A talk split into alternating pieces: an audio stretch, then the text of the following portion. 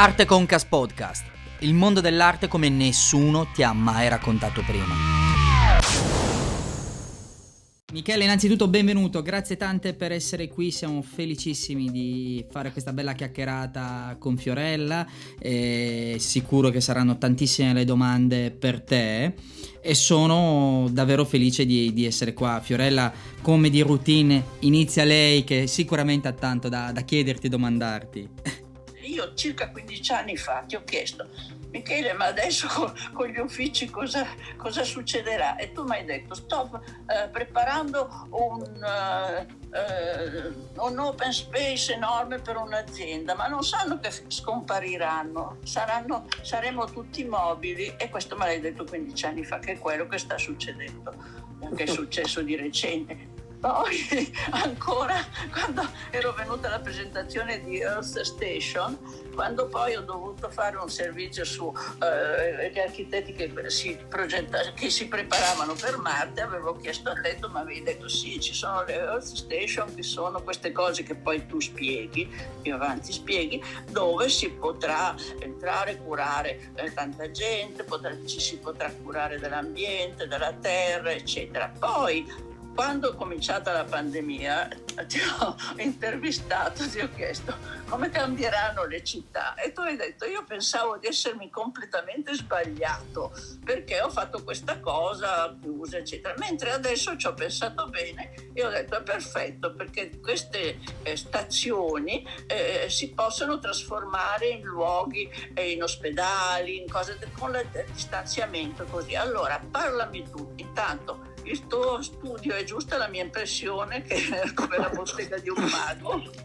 No, ti, ti, ringrazio. Se il, il, mio studio di Milano è proprio il luogo nella quale interfaccio quello che era il mio studio e che adesso si chiama il Circle, eh, cioè interfaccio tutte quelle, quelle persone che mi aiutano, che collaborano con me, ma che voglio anche che eh, diventino un po' del, de, degli ambasciatori di, que, di, queste teorie dell'Aerostations e di, e, e di questo mondo che possiamo rendere migliore se riusciamo a inventare un, un uomo migliore. Io sono sempre rimasto convinto, perché questa poi era, era un'idea di Ettore. Ettore diceva, gli architetti non disegnano le case, ma disegnano i comportamenti delle persone che ci vivono dentro. E, e, e aveva ben ragione perché il, quando si disegna un ambiente, una, una casa, un oggetto, non si disegna solamente l'oggetto, ma si interferisce proprio con il, il, set mentale delle persone che usano quell'oggetto, che vivono in quegli ambienti e che, e che inevitabilmente saranno influenzati dal disegno che tu hai dato alle cose. Eh, e poi oggi questo è molto confermato da, dalla neurologia, dalla, eh, dalla psicanalisi, da, dalla, da, tutte le ricerche che vengono fatte proprio per studiare l'empatia tra uomo e ambiente, uomo e oggetti, uomini e uomini. Un architetto evoluzionista quindi, no? dichiarasti che perché mi ispiro all'Homo sapiens che è stato in grado di evolvere e di continuare organizzando nuove soluzioni quindi anche l'architettura si evolve con l'uomo? Ah, sì, eh, certamente, assolutamente. Eh, pensa a quanto la tecnologia ha modificato eh, i nostri comportamenti, ma non solo i nostri comportamenti, la nostra maniera di intendere la vita comune, di, di intendere la famiglia, le relazioni tra padri e figli, le, e le relazioni tra figli e padri, ma anche, anche più, più in generale quanto, quanto la tecnologia ha modificato il rapporto tra i vecchi e i giovani. Eh, il mio studio l'ho dovuto cambiare perché cambiare di nome perché non potevo più fare il patriarca che dava gli ordini e diceva tu fai così, tu fai colà e tu fai colà ancora. Perché, perché no, non c'è verso.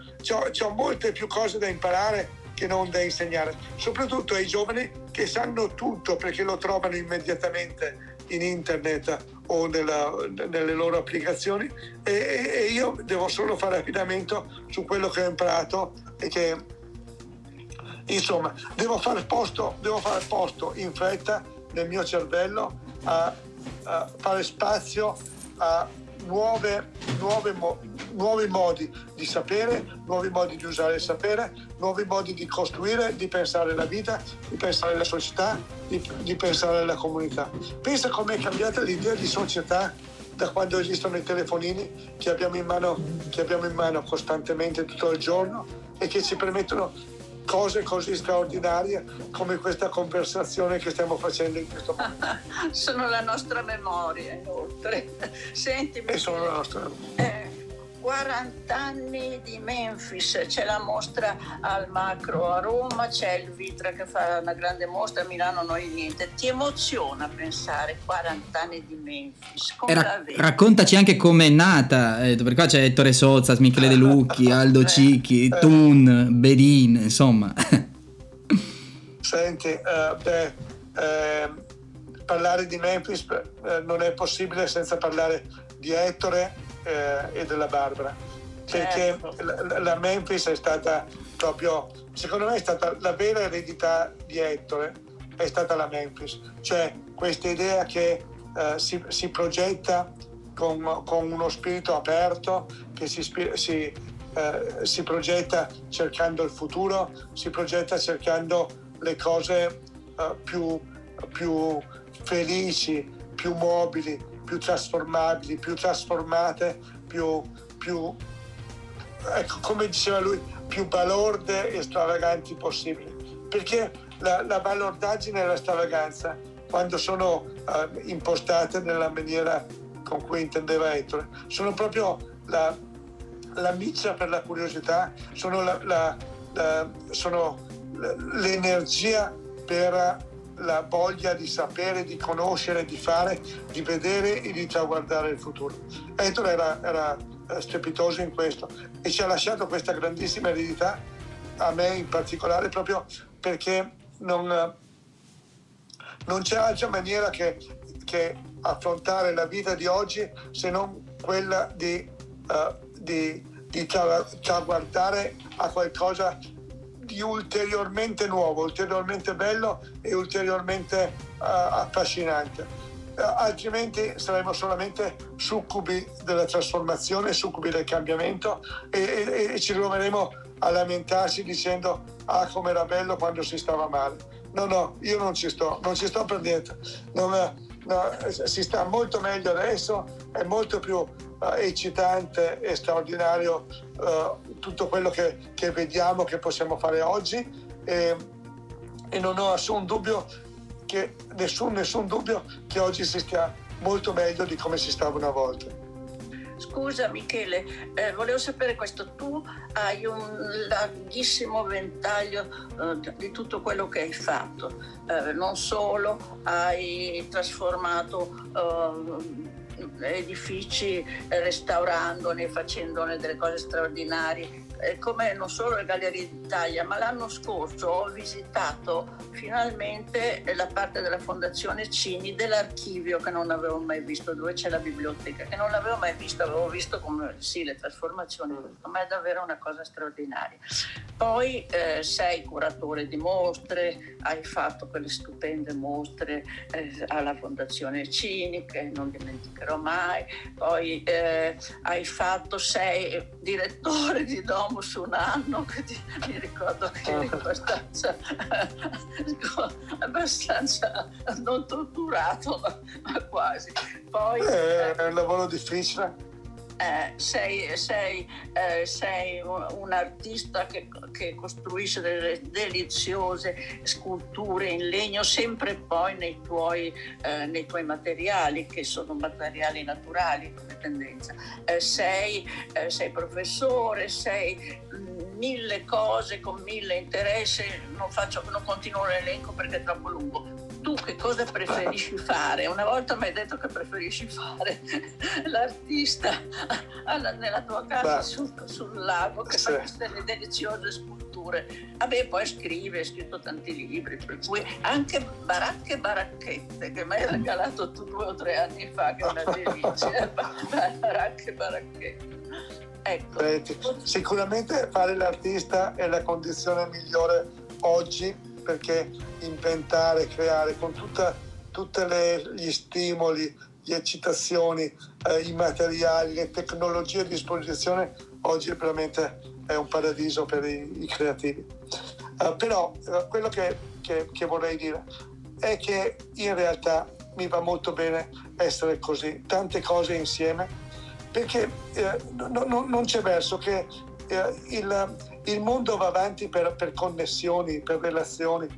Eh, il, il, Carlo Rovelli nel suo libro, eh, l'ultimo, Helgoland, eh, fa venire fuori bene questo concetto per cui tutto è interconnesso, tutto relazionato e non esiste la possibilità di isolare niente. E nel momento in cui isoli le cose, le, le, le impoverisci invece che arricchirle. Ecco, il, uh, l'interdisciplinarietà è fondamentale, uh, ma l'interdisciplinarietà e, la, e anche la interfunzionalità tu hai nominato i musei, le gallerie, tutto. Uh, prima hai nominato gli uffici. No, è, è, chiaro che questi mondi qui, questi, queste tipologie edilizie che una volta erano molto prescritte, molto precise, si sapeva molto bene che una, una scuola è fatta di aule, uh, di porte, di finestre, di corridoi, che un ufficio fatto da scrivanie, computer e e, e, e, corridoi, stanze chiuse e stanze aperte, che un museo è fatto da quadri e sculture messe in bella mostra. Ma oggi non è più così. I musei sono luoghi dove vai a, a, a usare il tuo tempo, a, a, spendere bene il tuo tempo per imparare qualche cosa e per vivere in un ambiente uh, colto, uh, che ti, che ispirante, che, che senti che ti influenza. Il quality time, quelli che gli inglesi chiamano il quality time. E il quality time lo cerchi nei musei, lo cerchi nell'ufficio, lo cerchi a scuola. Fare, fare le scuole uh, proprio con le aule, la cattedra, uh, oggi è, un paradosso, è un non senso. E, e, e, come lo immagini tu Michele?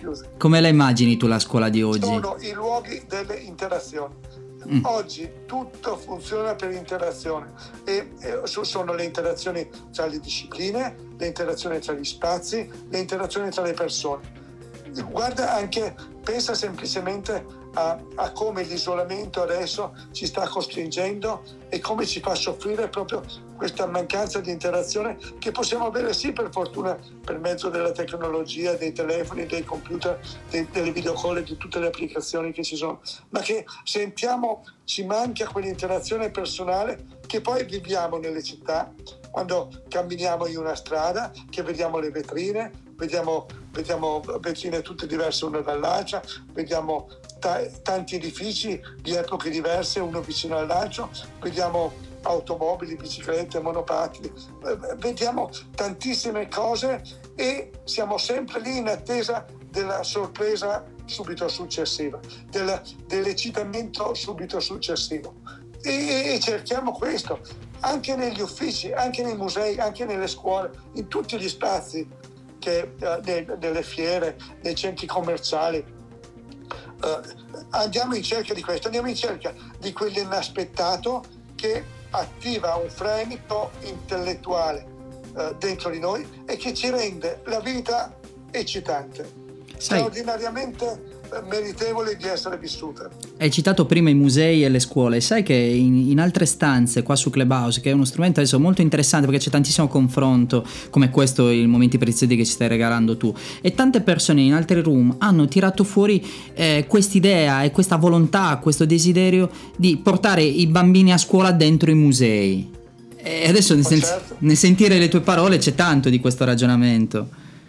Ma certo, un museo oggi non è solamente sale espositive con uh, le pareti per appendere i quadri o, o i, i, piedestalli per sistemare le sculture, è ben altro. Sono, sono, i bookshop, sono le caffetterie, sono le aule didattiche, appunto, sono uh, le, le, tutte, tutte uh, le, i percorsi eh, di, di, scoperta, sono i luoghi di incontro, sono eh, la lounge, le attese, eh, proprio il museo è un luogo che vive se riesce a attivare una, un'interazione tra, tra, tutte le cose che, che contiene e le persone che lo vanno a visitare. Quindi la socialità. Prego Fiore, scusa. Scusami Michele, volevo sapere, eh, una volta mi hai detto che l'importante è stupire e osare. Avevo fatto un'inchiesta tanti anni fa a vari personaggi su che cos'era il genio, proprio la Nanda, la nostra Nanda Pivano, che conoscevi benissimo. Um, lei, ma anche Bertolucci, tanti hanno risposto è osare, andare oltre la siepe. In questo senso tu, tu intendi l'osare, lo stupire lo, e l'osare, sì. Che, che, è sì. quello che fai tu poi. Sì. Chiara la regola di Ettore, questo me l'ha insegnato uh, fortissimamente Ettore. E Ettore e anche l'altro maestro, se posso dire, che ho avuto, che è stato il Castiglioni, che io mi diverto sempre a dire che ho avuto due maestri omerici, perché Ettore e Achille erano proprio i miei due eroi, perfettamente diversi uno dall'altro, ma perfettamente eroi ambedue. Uh, Ettore, ti dico, Ettore se non aveva la matita in mano sembrava come che uh, gli, gli, mancasse una, un, un, gesto che lo attivava uh, energeticamente anche, anche nel pensiero e invece Castiglioni, il, il Cicci come lo chiamavamo, sì. se aveva la matita in mano si zittiva perché, perché, diceva che non era capace di disegnare. In realtà sapeva farlo benissimo. Però, uh, ecco, il, la tua Tolomeo dove due. nasceva, da, dalla sintesi dei eh, due. Eh sì, un, un, po', un, po', da tutto quanto, un po' da... Eh, ecco, eh, eh, un, un po' da questo, è un po' come il brodo cosmico. Sai che la prima cellula vivente è nata nel brodo cosmico. Il brodo cosmico era una, una grande zuppa, io me, me la immagino come un minestrone, nel, nel, quale bollivano tante cose e improvvisamente per una, un caso fortuito o, o, che ne so, un fulmine che arrivava dal, dal cielo e un vulcano che eruttava da sotto, si è creata quella, quella situazione incredibile, ideale. E, è sorprendente, per cui si è creato il primo acido ribonucleico che ha dato forma alla prima cellula e poi alla, alla, catena di cellule che hanno creato tutto l'universo che noi conosciamo e questa terra meravigliosa sopra i quali poggiamo i piedi. Questo, questo è anche il, uh, la metafora della, della, creazione delle idee. Le idee vengono fuori da un brodo cosmico, vengono fuori da un, un grande eh, mescolamento di ingredienti che fanno sì che improvvisamente succede qualcosa che puoi captare, la tua bravura è nel captarle queste, queste, queste idee e, e, e, le fai diventare. Uh, guarda, quando disegno mi sono accorto, si dice sempre che più si invecchia, più bambini si diventa e credo che sia, sia anche vero e spero di diventare abbastanza vecchio per diventare abbastanza bambino. Ma quando disegno ho imparato a lasciare andare la mano. Se non lasci andare la mano quando disegni, no, non scoprirai niente di sorprendente in quello che hai fatto, perché sarà tutto logico, calcolato, derivato dai tuoi pensieri. E, e, e, non c'è nessuna ragione di sorprendersi. Ma chi vuoi che si sorprenda di un disegno se non te stesso che l'hai fatto? Senti Michele, ti sei divertito a disegnare eh, le copertine di Harry Potter? Io ho detto si sarà divertito un mondo. Sette copertine con certo. le due architetture straordinarie. Che esperienza certo. è stata? Poi ho visto che ci ha raggiunto, ci ha raggiunto anche Oliviero. Oliviero, di fatti. Sì, è bello. Ciao Michele, guarda, eh, cosa, guarda cosa devo fare per poterti vedere. Vabbè, guarda un po'. Allora, vedi a correrti dietro via, via radio. Dai, via. Dai, domani faccio, domani faccio il bacino e ti vengo a trovare. Sul serio? Ma, ah dai, sì, io lo, faccio, io lo, faccio, sabato. Sabato? Benissimo. A Volterra, nell'ospedale dei matti, lo fanno lì. Quindi per ah, sì. Stai attento che ti iniettino giusto. Oliviero, no, non me ne intendo, non me ne intendo. ci vuoi raccontare qualcosa anche tu su Michele? Ci sta raccontando un po' del suo. Avete mai lavorato voi insieme? Sì. Eh, abbiamo fatto. Eh? La cosa più bella abbiamo fatto. Ti ricordi quando lavoravamo per banca. il banco di Lodi? Madonna. E poi ah, siamo andati a Verona insieme e abbiamo andato tutti all'inferno. Ti ricordi? Eh, ti ricordi di Verona? No, Verona non me la ricordo. Io mi ricordo di Lodi. Siamo andati a parlare con... No, perché poi avevano ritirato fuori la storia di Lodi, dicevano abbiamo ritrovato qui un progetto che voi avete fatto, rivediamolo, ti ricordi? E siamo andati a parlare con quello che è mezzo in galera, del, del Ah, sì, sì, sì, sì, sì, sì. L'ha mandato si- all'inferno. Non me lo ricordo più. Aveva fatto, Olivera aveva avuto un'idea bellissima di fare il marchio per una banca con un cuore rosso pulsante, come per dire chi ha in mano i soldi ha in mano il cuore delle persone. Ecco, era- era ma un'idea questo cos'era? Vent'anni fa? Che anni erano? 2000? Vent'anni? No, forse anche prima. Forse Sì, anche sì, prima. forse tre. Ma ti, ti immagini che bello fare le insegne delle, delle agenzie bancarie con fuori un cuore pulsante? Io ho una domanda per entrambi poi. Era un cuore pulsante. Io ho una domanda per entrambi, Olivier- sia per Olivero che Michele. Entrambi avete lavorato per due grandi icone che hanno fatto l'innovazione nel tempo. Prima Michele citava Sozas e quindi eh, sarà d'obbligo citare Olivetti, che ha fatto una rivoluzione tecnologica in quegli anni. Olivero uguale, eh, Benetton, pensiamo a Fabbrica. Oggi eh, che ruolo date ai giovani in questa rivoluzione? Secondo voi è in atto una rivoluzione che sia essa digitale, culturale o no? Secondo me sì. Eh, no- no, non so, mi, mi interessa sapere cosa pensa Oliviero, ma secondo me è in atto un grande cambiamento. Ti dico, ti dico una cosa molto banale, eh, ma che riguarda un, un mio figlio, una mia figlia anzi, che aveva trovato un posto di lavoro bellissimo in Inghilterra e che, eh, e che dopo un po', dopo un po' eh, non si è trovata, guadagnava soldi, stava bene. Eh, nella mia mentalità avrei voluto che stesse lì e che, che era, che era un posto garantito, sicuro, si è licenziata perché no- non aveva trovato niente di interessante e niente di, di- di- di stimolante con la gente con la quale doveva lavorare e con i temi che affrontava. C'è il fatto che c'è bisogno per i giovani di cercare qualche cosa che valga, al di là di quello che sono le- le- i soliti concetti nostri di valore eh, nei soldi, nella sicurezza, nello star bene, nella casa. Beh, que- quello io lo trovo molto molto molto molto avanzato e molto, e molto di un mondo nuovo, di un mondo che, che, ah, ancora forse non esiste e che se potesse esistere eh, sicuramente è migliore di quello nel quale abbiamo vissuto noi. E Oliviero per te cosa ne pensi? Ma io, sapete, io vengo, io sono nato nel 1942, ho la stessa età di Bob Dylan, dei Rolling Stone, dei Beatles, di Muhammad Ali.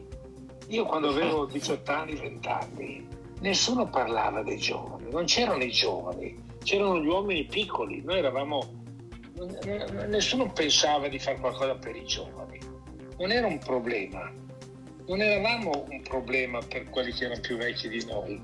E ci siamo arrangiati, anzi vi posso dire, adesso vedo in televisione le- i swing in anni 60, ma cazzo, mentre facevamo quelle robe lì, io l'ho vissuto veramente in prima persona perché ho studiato sei mesi al Royal College di Londra e poi cinque anni a Zurigo dove verama- veramente eravamo l'avanguardia eh, eh, delle cose, però non, si- non ci si rendeva conto, così come quando sei creativo non ti accorgi di esserlo, no? Non ti accorgi, anzi il momento sei creativo è il momento dove sei più insicuro, ma è logico, non puoi essere estremamente insicuro quando fai le cose creative. Allora, continuiamo a menarla con questi giovani, ma i giovani saranno, non abbiate paura. Prima di tutto gli, to- gli abbiamo tolto l'energia della sovversione. Quello che mi manca dei giovani è che non sono sovversivi e per fare qualsiasi cosa devi essere sovversivo. È chiaro che questo non è sovversivo, non intendo violento, ma devi essere, devi mettere in discussione. Quindi è inutile che io dica qualcosa ai giovani, loro devono subito contestarmi come principio. Quindi se gli dico le cose giuste non va bene. No, Chiarissimo. No, ma è vero, li, li proteggiamo troppo, li castriamo. Ma guardate soprattutto le mamme con i figli maschi, li rovinano. Quindi Mamma mia, appena, E i padri con le appena- figlie femmine. e fare con figlie femmine, no, ma noi siamo più bravi perché sono più stupidi. Quindi invece le mamme sono furbe, le mamme. No, ma è vero. Quindi ergo po- poco carattere questi giovani. Cosa, cosa fanno i giovani per me? Cosa fanno i giovani per me? Ecco. E, cos- e cosa fanno per te? Voi siete delle mezze seghe qua, tutti giovani. No, ma è, è, è, punto, cosa fanno per me? Eh, noi eh, quando facevamo quelle robe lì avevamo 20 anni e que- c'erano dei, dei, vecchi che allora avevano 40 anni, anzi lo, lo, lo, slogan nostro era non fidarti di nessuno che ha più di 30 anni, avete capito? No, ma non scherzo, è vero. E guardavo Senti. io i quarantenni quando si andava a ballare Kings Road, queste robe qua, guardavo i quarantenni, c'erano dei quarantenni che erano affascinati, ci guardavano, avevano capito che i tempi stavano cambiando, mi capite? Adesso guardo insomma mi, io dico sempre mi siedo in macchina accendo la radio ancora i Beatles io li ho pieni i coglioni dei Beatles non ne posso più voglio i nuovi voglio le altre cose e eh, dove sono? ci sono i Maneskin adesso che vincono anche Sanremo ho fatto io la foto no? lo sapete ah ecco no. Anna Rita no, intervieni subito censurata perché erano nudi su, sui social non si può nudi. Si può fare delle grandi cagate di cattivo gusto, però nudo no. Eccoci con il permesso dei padroni di casa, intervengo se posso. Ciao, Ciao Anna. Ciao Fiorella, buonasera a Michele De Lucchi e Olivero Toscani. A questo punto io in realtà ho un paio di domande, inizio da una entrambi se volete. Anche alla luce di una cosa che ha detto l'architetto prima, vi chiedo se la società del futuro può essere meno competitiva, se riusciremo a liberarci di questa competizione estrema che caratterizza i nostri tempi. No, no, no, non ce ne libereremo mai, ma per fortuna non ce ne libereremo mai, ma non, de, non dico della competizione intesa come la guerra o il, il, il voler per forza sopraffare l'altro, ma la competizione intesa come lo, lo, lo spirito di, di, di, cercare qualche cosa in più e di andare avanti. Io spero proprio veramente che ci sia sempre questa, questa tensione interna per poter arrivare ad ambire a qualcosa di più, a, a desiderare qualcosa di più. Non, la, la, la, c'è, c'è una, bellissima, una bellissima definizione di progresso della Rita Levi Montalcini che un, su un giornale, adesso mi sembra sulla stampa, tanti anni fa, gli avevano chiesto, ma dottoressa, secondo lei che cos'è il progresso? E lei ha risposto da neurologa, il progresso è la capacità dell'uomo di controllare la sfera emotiva con la sfera razionale e la sfera razionale con la sfera emotiva. Cioè, in pratica ci diceva che eh, noi abbiamo internamente sempre un, avremo sempre una, un confronto, una battaglia, un dibattito interno tra quella che è la nostra visione eh, razionale, logica, conseguente e la visione invece proprio di emotiva di, di emozioni, di sentimenti, di, di, pensieri non controllati. Ci dice che non saremo mai uomini perfettamente razionali e non saremo mai uomini perfettamente emotivi. In questo confronto credo che proprio sia la definizione più bella di quello che potremo nel futuro uh, ambire. Controllare meglio quelle che sono le emozioni distruttive e, e con, la, con la logica e, e controllare meglio con l'emotività le, le decisioni razionali troppo difensive, troppo, uh, troppo isolanti e troppo, eh, eh, e, e troppo egoiste.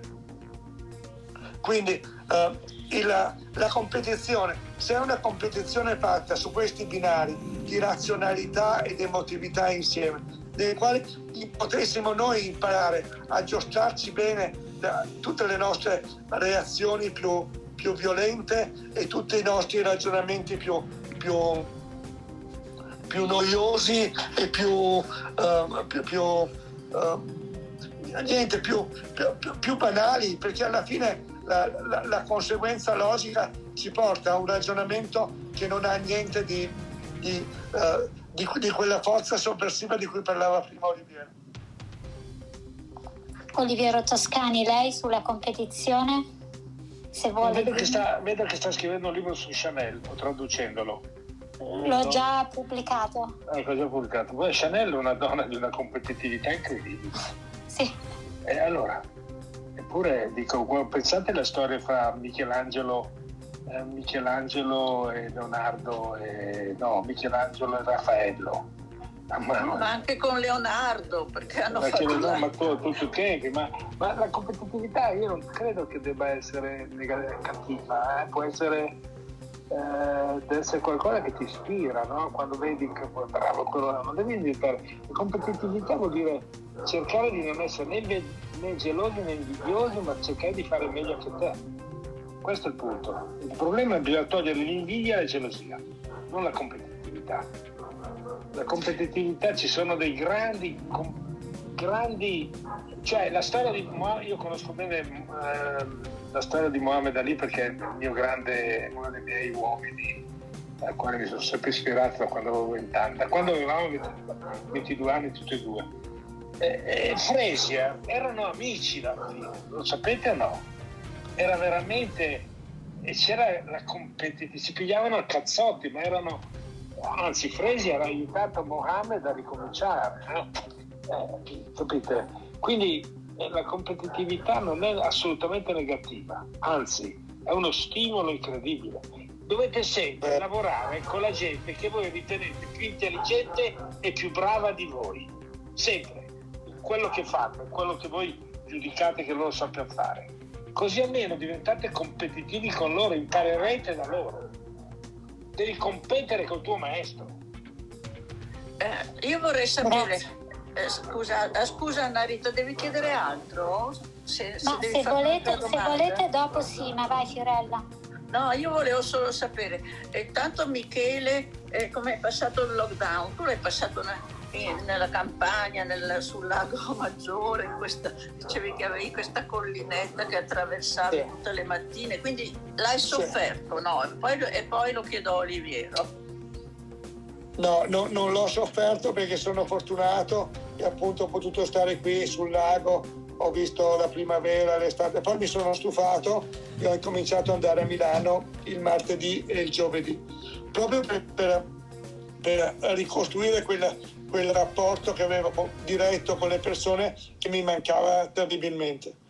E, e, adesso mantengo questa regola, vado in studio a Milano il il martedì e il giovedì e tutti gli altri giorni me ne sto qui, ne, ne sto qui a lavorare con, con le video call e, e poi beh, niente, nei ritagli di tempo faccio le mie cose e appunto passo dalla, uh, da, dal, uh, dal, laboratorio del legno a, al, al, tavolo del disegno e viceversa. Oliviero. E tu Oliviero? Ma io crisi totale perché non posso essere obbligato a non fare niente, cioè a non poter fare. Per me la, lavorare è la mia vita, io vivo perché lavoro e viceversa. Eh, sono, pur essendo in un posto super privilegiato perché c'è una fattoria, ci sono i cavalli, c'è tutto, i cani, eh, tutto eh, giro dal, dal, paese a, casa, alla, al nuovo studio, laboratorio, che sto, fondazione che sto costruendo, però non riesco a concludere perché sono obbligato, ufficialmente non si, non si produce, mi capite? Sono in un vuoto di spazio. Allora, eh, stiamo cercando di non vivere per non morire. Ecco, io sono in questa situazione. Non vivo per non morire. È tremendo. Non ho mai vissuto una roba simile. Tremendo. Tanto confronto in quei giorni, abbiamo seguito belle dirette fiume e anche qua su Clubhouse come sta andando? E sì, Michele è appena entrato. Eh, faccio qualsiasi cosa, anche le, le, cose più coglione, perché qui almeno vedo qualcosa di nuovo, insomma riesco a parlare finalmente con De Lucchi che non si riesce mai a chiamarlo, non mi risponde. C'è il Papa e poi c'è De Lucchi, no, c'è prima De Lucchi poi, poi c'è il Papa, il Papa risponde. De Lucchi eh, è difficilissimo, dai, l'uomo, eh, no scusa, eh, dai scherziamo un po'. Bellissimo. No, è vero. È una bella occasione, almeno, almeno quello. Sì, perché poi si incrocia della gente che non pensavi mai di conoscere. Adesso incrocio tutti i fotografi di matrimoni, fototessere, tutti mi domandano dove, dove si trovano le idee, sai, tu dici trovare le idee, mai te l'ho cercato idee in vita mia. Eh, le idee non si cerca, chi, chi, non ha idee le cerca. Uno deve fare quello che voglia di fare. L'idea è una voglia. Michele, a te invece dove vengono le idee? Le idee, mai avute. Eh, dai, è, è, una domanda che se, appunto mi fanno in molti e, e non, mi piacerebbe anche avere una ricetta, perché sai, se hai una ricetta di questo genere qui, eh, beh, ti fai la vita facile. In realtà, appunto, no, non le cerco, non le trovo e, e, e, e mi arrivano questi, questi, impulsi così determinati, così, così drammaticamente inevitabili che, che, li devi perseguire per forza, non, non, non c'è verso. Non c'è verso. Cioè, ho, anche, ho, anche, trovato un libro che dice dove, aspetta, dove nascono le grandi idee. Ah, yeah, un giornalista dice Steven Johnson. L'ho letto dieci volte, ma non ho mica trovato la, la soluzione. No, l'idea è come un rutto, un peto, uno stronzo, una pisciata, come capite? Arriva e ti viene voglia di fare, devi se no te la fai addosso. È una pulsione. Sì, è una pulsione. Ti giuro, no, l'ho detto così con me, non hai capito. non è chiaro. Un modo, un modo primario, direi quasi un po' fisico anche. Ma è fisico. Io dico sempre, io non ho idee, però sto atten- sono situazionista, sono attentissimo a tutto quello che mi gira attorno e reinterpreto, ridisegno, rifaccio, ricompongo, reinterpreto tutto il tempo. Queste sono le idee. Quindi la curiosità. Uno, eh sì, non è che ho un'idea di fare il motore a scoppio. Il motore a scoppio l'ha fatto perché andavano con i cavalli, uno dice adesso invece dei cavalli mettiamo qualcosa in posto del cavallo. Eh, perché c'era la necessità, no? E quindi c'era, era un situazionista. Tutte, tutte le idee sono risultato di situazionismo. Prima di tutto perché sei vivo, quindi sei già in una situazione di vita e reagisci a ciò che senti, guardi, vedi, ti circonda. Io capisci, io faccio il fotografo, ma tutti voi siete fotografi, tutti voi avete gli occhi aperti, vedete costantemente immagini. Eh, questo qua mi chiede il fotografo. Eh, la, la, macchina fotografica è sempre accesa, anzi, anche quando dormite è accesa. Eh, sognate e avete delle immagini. E da quelle immagini lì mettete insieme la vostra, la vostra riflessione, la vostra critica, il vostro punto di vista. E questa è l'idea. Sì, sì, è vero. Dopo è anche vero che ci sono sempre dei momenti, qualche cosa che improvvisamente succede e che ti cambia completamente il, uh, il, il pattern nel quale stavi lavorando, ti cambia completamente quelli, quelli che si chiamano i, i paradigmi della, dell'evoluzione che ogni tanto viene fuori un Galileo Galilei che ti dice che non è la Terra che sta ferma, è il Sole che gira attorno, ma viceversa, e, e ti cambia tutto. O, adesso è venuto fuori uno che dice che il, la, le, le, particelle subatomiche dei, dei, uh, dei, dei quantum sono, non sono divisibili e non sono isolabili e tu capisci che uh, improvvisamente, mentre si pensava che l'infinito fosse infinito anche nel piccolo, improvvisamente capisci che l'infinito nel piccolo non esiste. Questa è una cosa che mi ha disturbato molto. Sì. Disturbato, disturbato in buon senso, eh, nel senso mentre che mangiavi gli spaghetti che... alle vongole, mentre mangiavi i spaghetti alle vongole, ecco, sì, ho sentito queste particelle subatomiche tra i denti e mi sono domandato che cosa si stavano a fare. Anna, avevi l'altra domanda che volevi eh, porre. Sai, che l'IBM, l'IBM si è invitato a cena uh, quando ancora si poteva mangiare insieme. Uh, prima di Natale, non del Natale, scorso di quell'altro Natale, cioè del 19. Eh, e ci ha, ci ha informato che stanno predisponendo il primo computer quantistico il primo computer quantistico sarà realizzato nel confine tra la, la Germania e la Polonia in Europa ed, ed, è, ed, è, un progetto IBM, quindi è un progetto del tutto americano, ma viene fatto in Europa, probabilmente c'è qualche accordo che, no, che non so, che non, non, ci hanno detto, però è un computer che non, non ragiona più in termini di, di linguaggio binario, di 0,1, 1,0 e così via, ma in termini di tutte le variazioni che ci sono tra, tra lo 0 e l'1. Quindi ha una potenza di elaborazione che è non a, non a milioni di volte superiore, che è proprio un altro sistema di eh, di, di, concepire l'elaborazione elettronica. Io, io, non so, non ci capisco, non lo capisco, però già, già questo assunto qui mi fa pensare che esiste una, vari, una variabilità evolutiva del mondo che siamo ai primi passi adesso. Siamo all'inizissimo. Siamo all'inizio. Siamo all'inizio. Già il fatto che non siamo civili, no? Eh, no, no, siamo all'inizio, trovo. Altro che la fine del mondo. Si devono sciogliere tutti i ghiacci, ricominciare da capo. Ma scherziamo. Eh, pensate, ci sono ancora i ghiacci tropicali, è primitivissimo dai, dai, Olivero, c'è ancora l'acqua, c'è ancora l'acqua, sai, una cosa che mi sono messo a fare adesso, una cosa che mi sono messo a fare proprio perché non ho niente da fare come Oliviero, mi sono messo a disegnare condomini. Perché sì. i condomini sono la cosa più brutta che abbiamo sulla terra. No, tu devi disegnare no, le case. Eh, de, de, ti ricordi la storia dei geometri? Le villette a schiera devi disegnare le nuove sì, sì, sì. sera. Ah, anche quella, anche quella. Ci, ci arrivo, ci arrivo. Dammi un po' di tempo. Dammi, dammi, un po' di tempo e ci arrivo.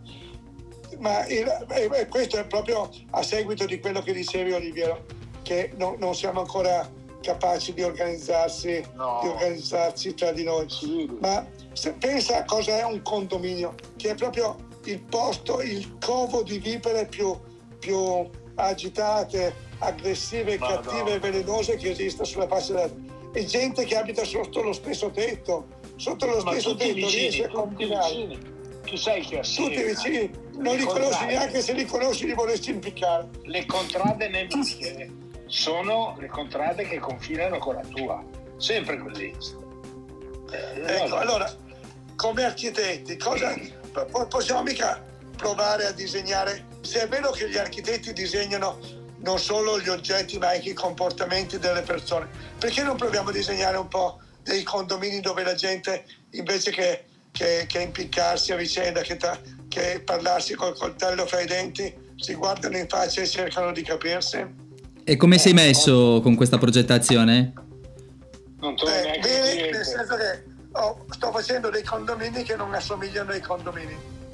Case da sole quindi, villette singole. No, dovete no, no, no. delle camerate dove tutti devono dormire insieme, entrare nudi. e ne rimane solo uno poi. È obbligatorio entrare nudi e dormire tutti no. insieme. eh, ecco, però eh, quello, quello, che dice Oliviera è giusto, nel senso che la cosa più importante nei condomini è capire dove sta il confine, dove sta il bordo tra il privato e il pubblico, tra l'individuale e il sociale, che non è mai una linea è sempre un terreno, è sempre un territorio. Ti ricordi quando nel Vietnam avevano fatto quella fascia, la fascia demilitarizzata? Ecco, non mi vengono più le parole. anche in Corea. Che, che, e anche in Corea, che era diventato un luogo straordinario dove, dove, erano fioriti dei fiori che non fiorivano più da millenni e dove eh, sono uh, cresciute delle, degli animali che non, non, non, esistevano più sulla faccia della terra. La terra ecco, quei, quei terreni demilitarizzati sono i, i, terreni più straordinari che esistono sulla faccia della terra. Sono i luoghi dove possono crescere veramente nuove intenzioni e nuove maniere di vivere insieme. Eh sì. No, no, ma è vero, la, la, la, il vicino di casa è il nemico. Il vicino nemico. È eh. incredibile, è così. E ah. adesso molto di più, molto di più. Come sarà il dopo? Come sarà il dopo pandemia? Come, quando ne usciremo? E come sarà? Che città vivremo? Che, che cultura vivremo? Se lo domandano anche i migranti quando sono sul barcone vogliono. Ecco, guarda, noi siamo nella stessa precisa, identica situazione eh, di sensibilità, di, di emozione, emotiva.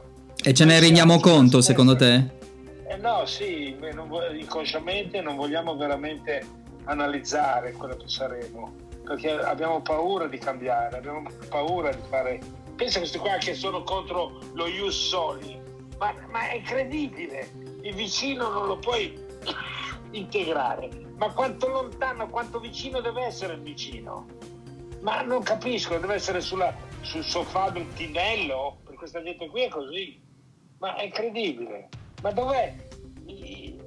Finché non ci sarà la libera circolazione dell'umanità, dell'uomo e della donna sulla terra, non saremo civili. Sì. Sì. Senti, sai che una, una, una grande speranza per, per, in questo senso potrà essere il blockchain. Io, io, ci credo molto nel blockchain. Sì, c'è il problema che consuma un sacco di energia, però l'energia la troviamo.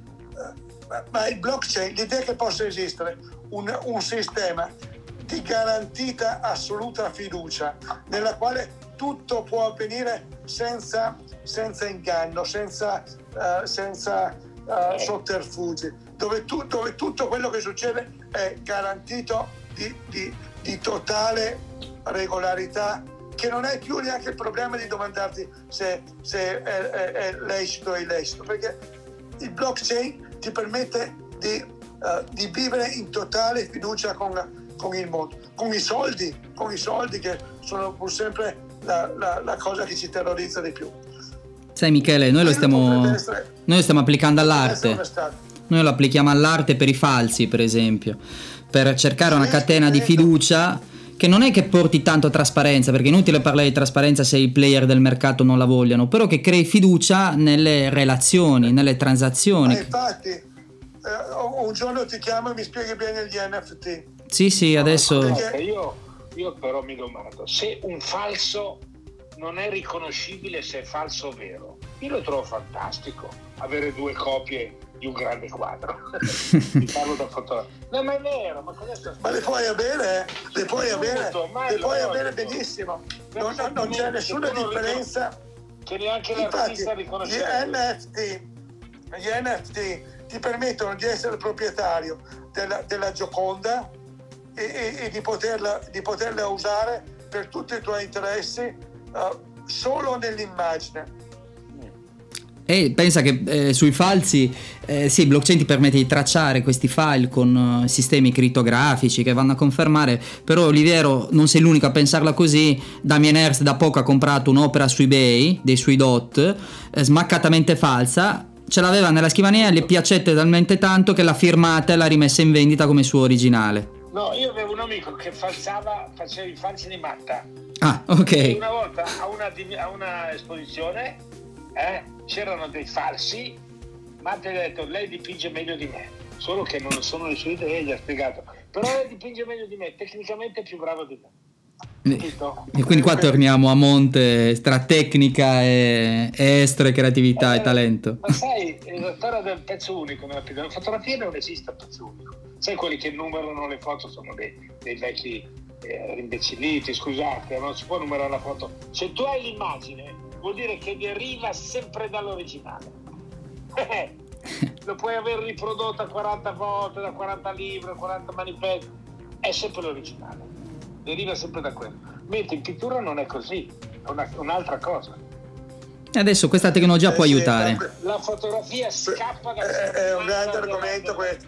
Cioè, se guardi, Oliviero, ma anche te, eh, se guardi su Instagram ci sono migliaia e migliaia di oggetti che sono uh, filmati col tuo nome che tu non hai mai visto Mamma e mai sognato mia, nemmeno di disegnare. Ma questo, questo per, me, per, me, è stupendo, cioè, mi rendo conto di quanto, di quanto posso avere influenzato e se mi accetti anche contaminato il mondo semplicemente con un disegno, un colore, una forma di un oggetto.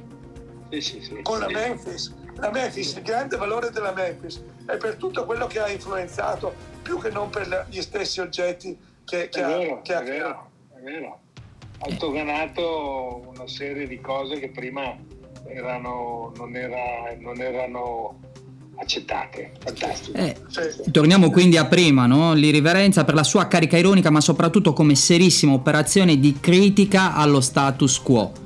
E quindi torniamo a quello che diceva Olivero oggi, che c'è una messa in discussione molto più bassa paradossalmente oggi rispetto a quel periodo. Nell'intervista che rilasciata con Fiorella, Michele, dichiaravi proprio questo, come si prendevano di mira alcuni concetti e si cercava di rivoluzionarli. Certo, certo. Eh, il, la, la, la, provocazione, la buona provocazione è, è, è, fondamentale in tutto, anche la nostra testa è, eh, è provocata e provocatoria allo stesso tempo. Questa nostra conversazione non esisterebbe e non avrebbe, non avrebbe energia se non fosse continua, un continuo lanciare provocazioni, riceverle e rilanciarle. Eh, è, è proprio la, la provocazione è, è, il germe della, de, de, della, della, creatività, il germe della fantasia, è il germe della, è il germe, è il germe della voglia di andare avanti Pensa cioè, Michele, noi lo sappiamo sempre... benissimo che tutto cambia, tutto è, è finito. Che cosa si fa? Vivere se sappiamo già che tutto quanto scompare e che tutto quanto è inutile. Mi sono sempre, chiesto, mi sono sempre chiesto come mai la parola provocazione ha questo eh, significato negativo. Ti dico, sei un provocatore, non è un complimento, no, invece questa connotazione negativa provocare è negativo, ma uno provoca la bellezza, provoca la pace, provoca interesse, prova anche la forza di cambiare il punto di vista, cosa che bisogna fare tutti i giorni se si vuole andare avanti. No, provocare è negativo, ma è pazzesco. Viviamo in un mondo dove provocare non, è, non va bene. Ma per io vado al cinema voglio essere provocato, vedo un oggetto voglio essere provocato, voglio essere essere provocata nell'interesse, nella scoperta, nella, ma anche nella felicità di vedere qualcosa di nuovo, di diverso, o che prima non avevo visto bene. No, provocare non va bene. Questo è il grande problema, il grande limite. Qualcuno dice che ci siamo arredati la comfort zone, no? Eh, a proposito di cosa? Siamo abituati a stare nella nostra zona. No, ma esiste questa parola che questo si chiama marketing, che ha rovinato tutto questo. Va bene, tutto in rapporto all'economia. E tu sei stato maestro però in questo. È comandato, è comandato dai ragionieri. Dai ragionieri. No, sono stato maestro sì, a smontare eh. nei, nei posti dove lavoravo, sicuro. Eh, perché le, le, due suore iconiche che si baciano. Il... No, non sono due suore, uno è un prete. È un prete, scusa, un prete e una suora. Eh, lui... Magari una suora vestita da prete, non lo so. Comunque, o magari sono due maschietti, uno vestito da donna e uno da, da uomo, no? Però quella fu rottura comunque e fu marketing di rottura emozionale e quant'altro. Marketing, tutto è marketing, la, tutta la pittura del Nascimento è marketing, vendeva la, chie- vendeva la chiesa però un conto è essere marche, marche, fare, fare, mercanzia, è un conto fare mercanzia, cioè i Beatles sono marketing. E anche Mozart è il musicista più commerciale mai, mai esistito, però un conto è essere, eh, un conto è essere mercantile, non so come spiegare, farlo solamente per guadagnare i soldi invece, invece di farlo per, per, portare avanti una situazione, un luogo, una cultura, un'espressione della, comuni- della comunicazione. Ecco, a questo livello Adesso io fra 5 minuti devo andare. Della vostra carriera, quanto c'è di marketing nella decisione di fare un progetto o meno? Che cosa si valuta in questo momento, visto che le leve sono diverse no? rispetto a un giovane ovviamente? La visione, la rottura, la capacità. Beh, eh, sì. eh, beh, sai, oggi, oggi, il mondo è, è nel mio campo della, dell'architettura, del design, degli interni, è fondamentalmente monodirezionato, cioè l'unica parola che si usa è sostenibilità. E per, va benissimo, è per carità, cioè, il, fatto, il, fatto, di riuscire a fare delle cose sostenibili è, è, di, per sé, di per sé eh, ottimo. Il, il, mondo si evolve oggi proprio per, nella sua capacità di, di realizzare qualche cosa che è effettivamente sostenibile ma, uh, ed, è, ed, è, effettivamente, um, effettivamente progettato per usare al meglio le, le risorse che abbiamo e non, e non, sprecarle inutilmente.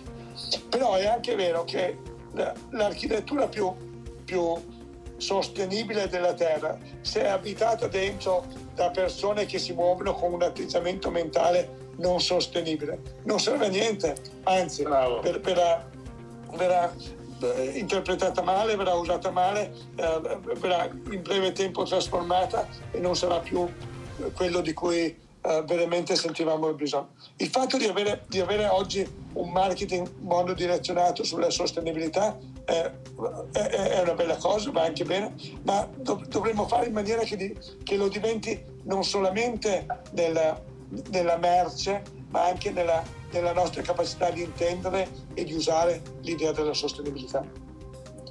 Quando, quando, ti dico che disegni i condomini, è proprio perché mi sono accorto che se non disegniamo e non pensiamo alle piccole comunità, a, a noi nelle nostre relazioni immediate e non riusciamo a, a trovare delle, delle soluzioni e degli aspetti positivi nei rapporti interpersonali, non arriveremo mai a costruire una società che, che è veramente sostenibile come pretendiamo che sia.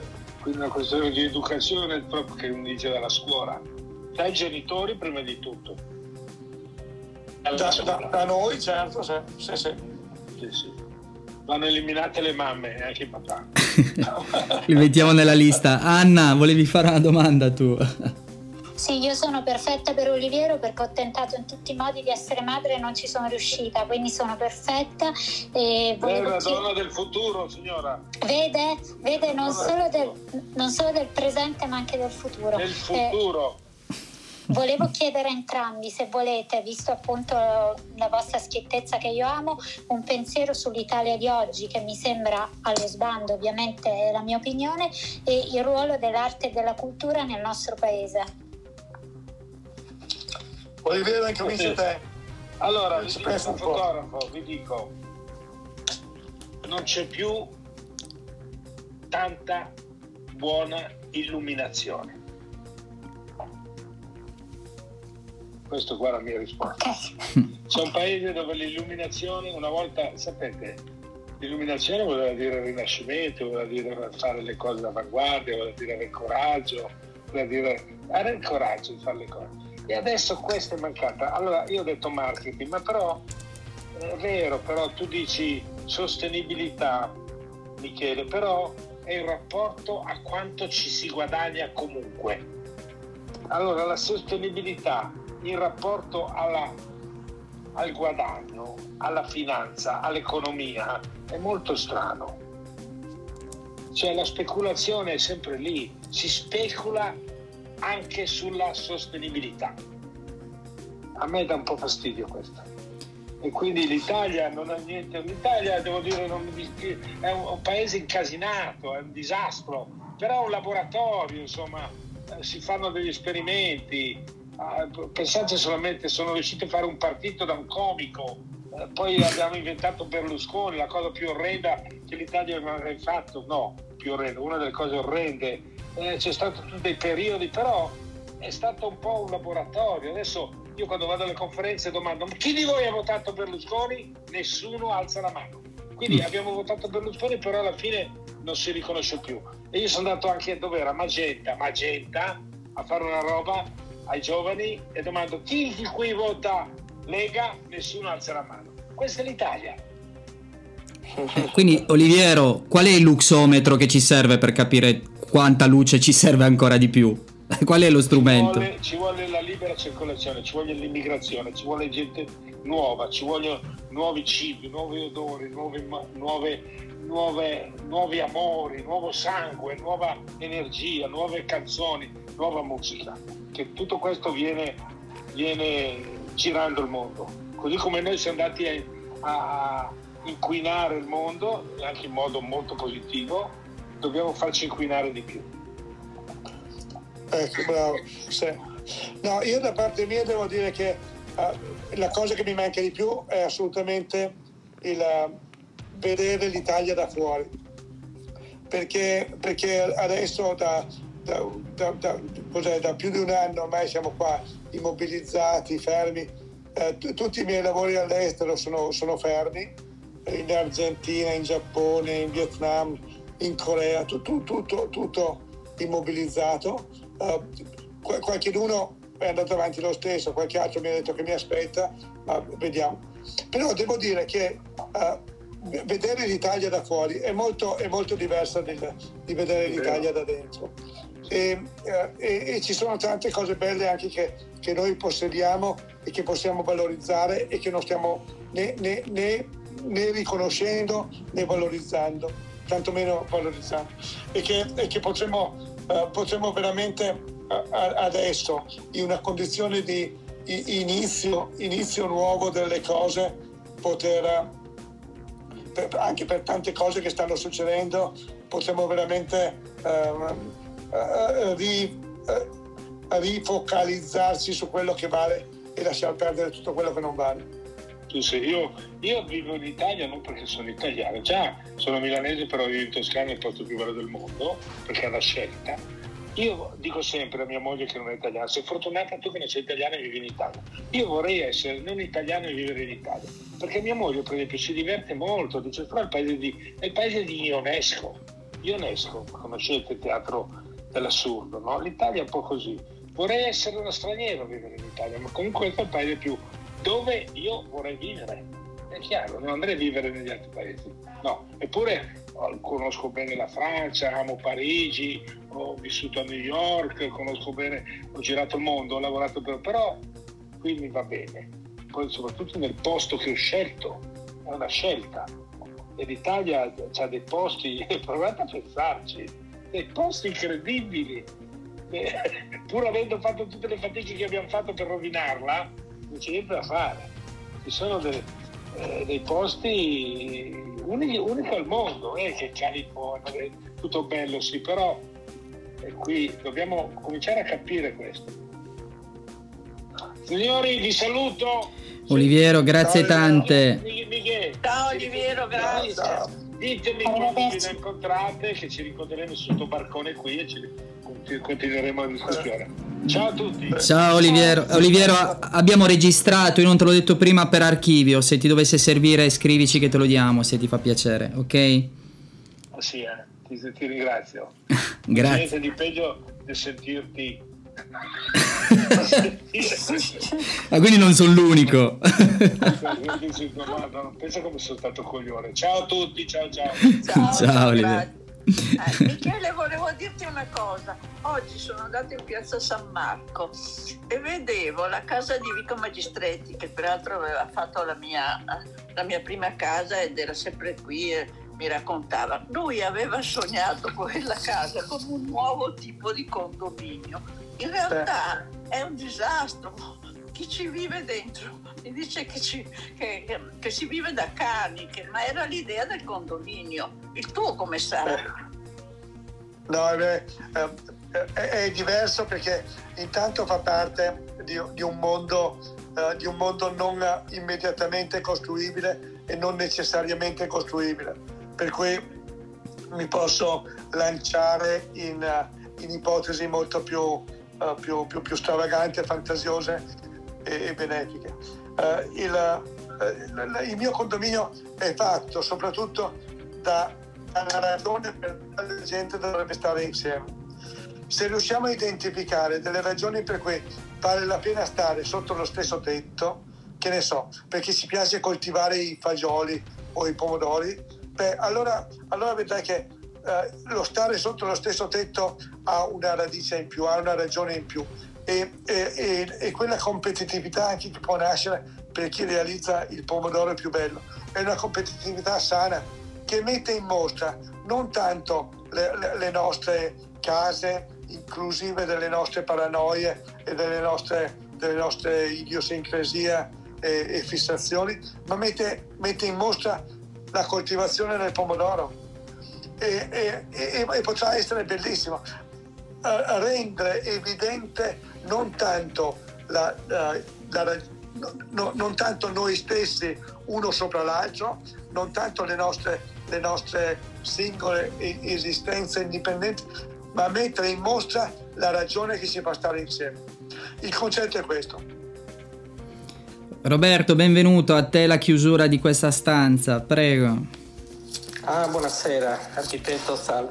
Ma io sono molto affascinato su questo nuovo condominio, siccome ragiono sempre per immagini, quindi mi sono immaginato un condominio che ha davanti una piazza per la collettività, eh, una, una casa libera, come si dice, terra-cielo e dietro l'orto.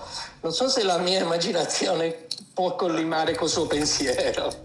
Beh, eh, diciamo sì, eh, per certi versi sì, nel senso che no, non si entra più eh, nelle scale e si arriva poi ai singoli appartamenti, ma si entra nello spazio che rende le cose condivise. Se, se, se, se è una casa di appassionati di, di, libri, facciamo una biblioteca al centro e dalla biblioteca si entra nelle case, si entra nei singoli appartamenti. C'è uh, la, uh, cerco di rendere reale quello spazio demilitarizzato di cui parlavo prima, che è in realtà lo spazio nel quale noi uh, co- uh, contrattiamo, calcoliamo, negoziamo la nostra uh, privatezza.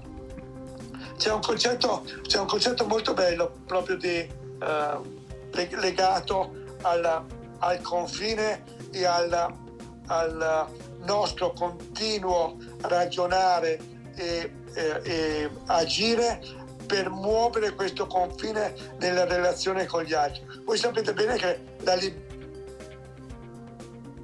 è quella cosa che finisce dove, dove intacca la libertà degli altri.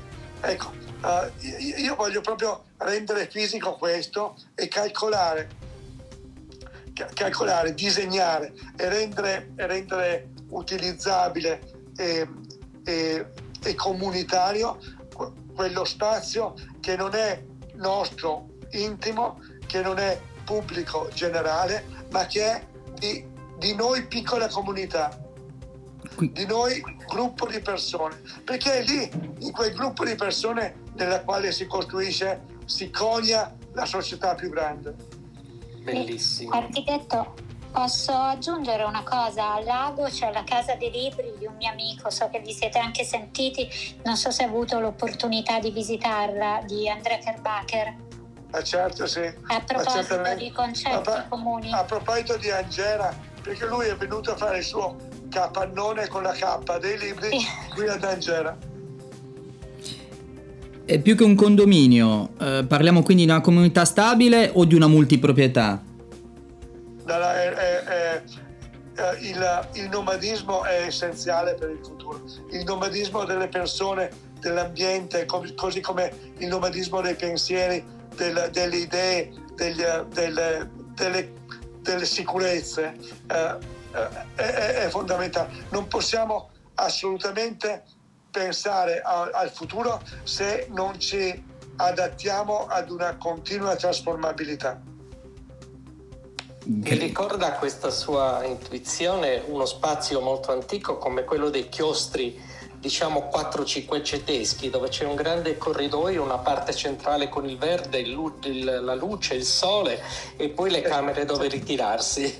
Sì, sì, sì. sì. Beh, ho, ho studiato molto i conventi, le vecchie abbazie, perché in effetti la comunità di un'abbazia è perfetta. Eh, sapete che nelle, nelle vecchie, nei, nei vecchi monasteri c'era una regola per cui la, le, le, attività della vita, le attività necessarie per stare bene insieme sono 16. Cioè in una comunità di 16 persone è assolta tutte le necessità che ci sono nella, nel, nel, vivere comunitario. C'è una persona che si dedica alla cucina, una che si dedica alla coltivazione della, uh, de, de, de, dei, coltivazione dei pomodori, dei vegetali, uno che si dedica all'allevamento, uno che si dedica ai libri, uno che si dedica alla manutenzione del, del monastero e, e, e, così via. Per cui alla fine i, i, un monastero doveva avere almeno 16 persone per garantirsi la funzionalità di, di 16 attività base. Ecco, questo mi ha sempre mi ha sempre ispirato che possa veramente esistere una condizione nella quale siamo tutti parimenti coinvolti e parimenti, parimenti impegnati ad, ad, un bene comune, ad, una, ad un benstare comune. Bene, così il nostro condominio ha 16 campanelli di sicuro. Ecco, almeno quello. Speriamo che non costi tanto il condominio. Eh, almeno quello. Io direi Fiorella, se per te va bene o se Anna non hai altre domande, liberiamo sì. l'architetto. Michele. No, no, Michele, io volevo dirti che anni fa tu mi hai regalato una deliziosa borsettina di Mm, eh, eh, di tessuto marrone, l'hai regalata a me altre due o tre quando siamo venuti da te in studio una ah, volta. Eh, sì, è, una cosa deliziosa che si è, purtroppo negli anni si è tutta rovinata, ha perso il colore perché l'abbiamo portata tutte, sempre, anche la Titi, sai, della Dio Popolare, sempre abbiamo quella borsettina. Beh. che cos'è produzione privata, racconta che cosa, perché oltre al circolo, il circolo... Il circolo. Hai no, anche sì. produzione, produzione privata, produzione privata è la, questa, uh, questa, azienda che non è un'azienda perché il nome svela subito che non è, che non è un'azienda, ma che è anche lì una rete di produttori che sono, pensa, sono ancora i produttori con i quali facevamo i mobili della Memphis 40 anni fa. Sono eh. molti soffiatori di Murano, molti marmisti di, di, di Massa Carrara, molti, molti falegnami della Brianza che avevo conosciuto 40 anni fa e con i quali ho stretto un'amicizia che oramai è in, è in peritura perenne e che, eh, con i quali cerco sempre di fare qualche cosa. Uh, non lavoriamo più su catalogo perché non ha più senso fare catalogo. E poi hai sentito Oliviero quanto detesta gli uomini di marketing. uh, però quando abbiamo occasioni di fare delle cose, quando possiamo arredare i nostri stessi progetti di architettura, quando, quando possiamo... Uh, quando ci, ci, viene data la possibilità di fare qualcosa di significativo al di là della, della ragione per la quale bisogna costruire. Bene, allora usiamo i fornitori di produzione privata e usiamo la mentalità di produzione privata e realizziamo sempre qualcosa che, che normalmente nella, de, nel sistema convenzionale dell'industria dell'arredamento non si potrebbe fare. Ancora un'ultima domanda, poi davvero ti lascio, ti ringrazio tantissimo perché sei sempre così disponibile. Eh, dimmi l'Expo, l'edificio dell'Expo e tu come l'hai vissuta quell'esperienza? Beh, è stata un'esperienza straordinaria, ma eh, più che un edificio quella era un'installazione e io ho sempre vissuto quella, quei padiglioni come proprio delle architetture di installazione. L'installazione è un concetto bellissimo, è un, questo è un, è un, vero concetto del futuro.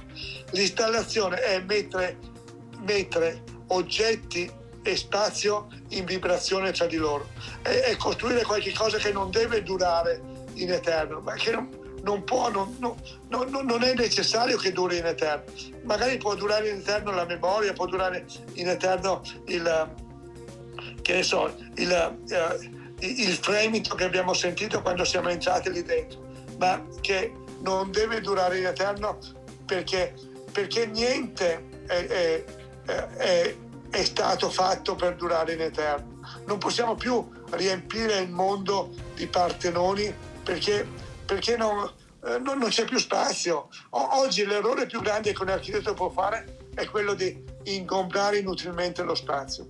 Le installazioni ci permettono di essere uh, coerenti con la contemporaneità, di, mettere, di, di sperimentare queste appunto come ti dicevo queste relazioni tra oggetto e spazio che altrimenti non potremmo, non potremmo sperimentare e ci permette di, di, andare avanti, di creare qualche cosa che effettivamente una, una, un oggetto nuovo, una, una, un ambiente nuovo da vivere, da sperimentare una nuova empatia tra uomini, uomini e, mondo, e mondo artificiale eh, che ci permette ancora di pensare di poter esistere da architetti, interior designer e designer nel futuro. Michele, io direi... Niente Michele, cioè, scusami, volevo solo salutarlo e ringraziarlo.